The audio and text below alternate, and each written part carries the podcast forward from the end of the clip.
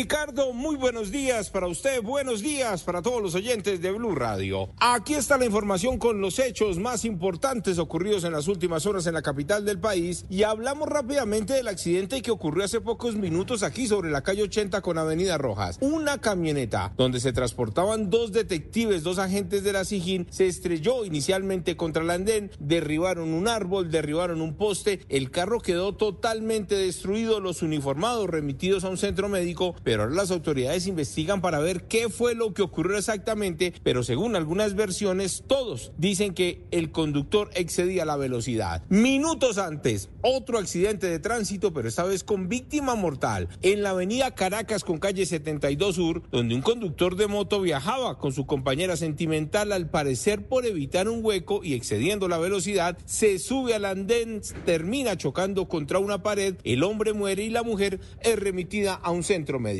Hablemos ahora de lo que ocurrió ayer en la madrugada, casi a las 5 y 15 de la mañana. Por lo menos cinco ladrones, cinco, atacaron a varios ciclistas que transitaban por la carrera 11 con calle 121. Aprovechando la zona oscura y los árboles grandes, se escondieron, salieron, los golpearon, los botaron al piso y se llevaron bicicletas y patinetas en las cuales se transportaban estas personas. Escuchen ustedes mismos lo que narró una de las víctimas de lo ocurrido en la localidad de Usaquén.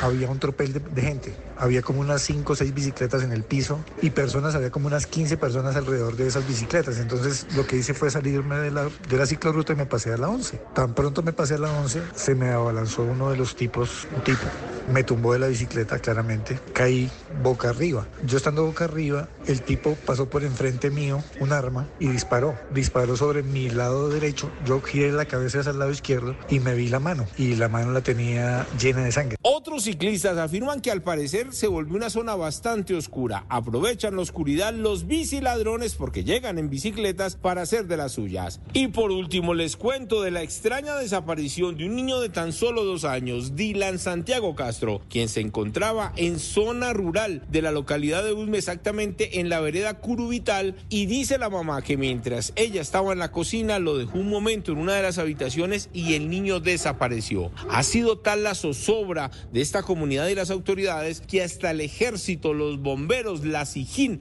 han participado en una exhaustiva búsqueda kilómetros más abajo, pero el niño nada que aparece. Hoy comenzarán nuevamente los trabajos para verificar qué fue lo que pasó con este de dos años en el sur de Bogotá. Edward Porras, Blue Radio.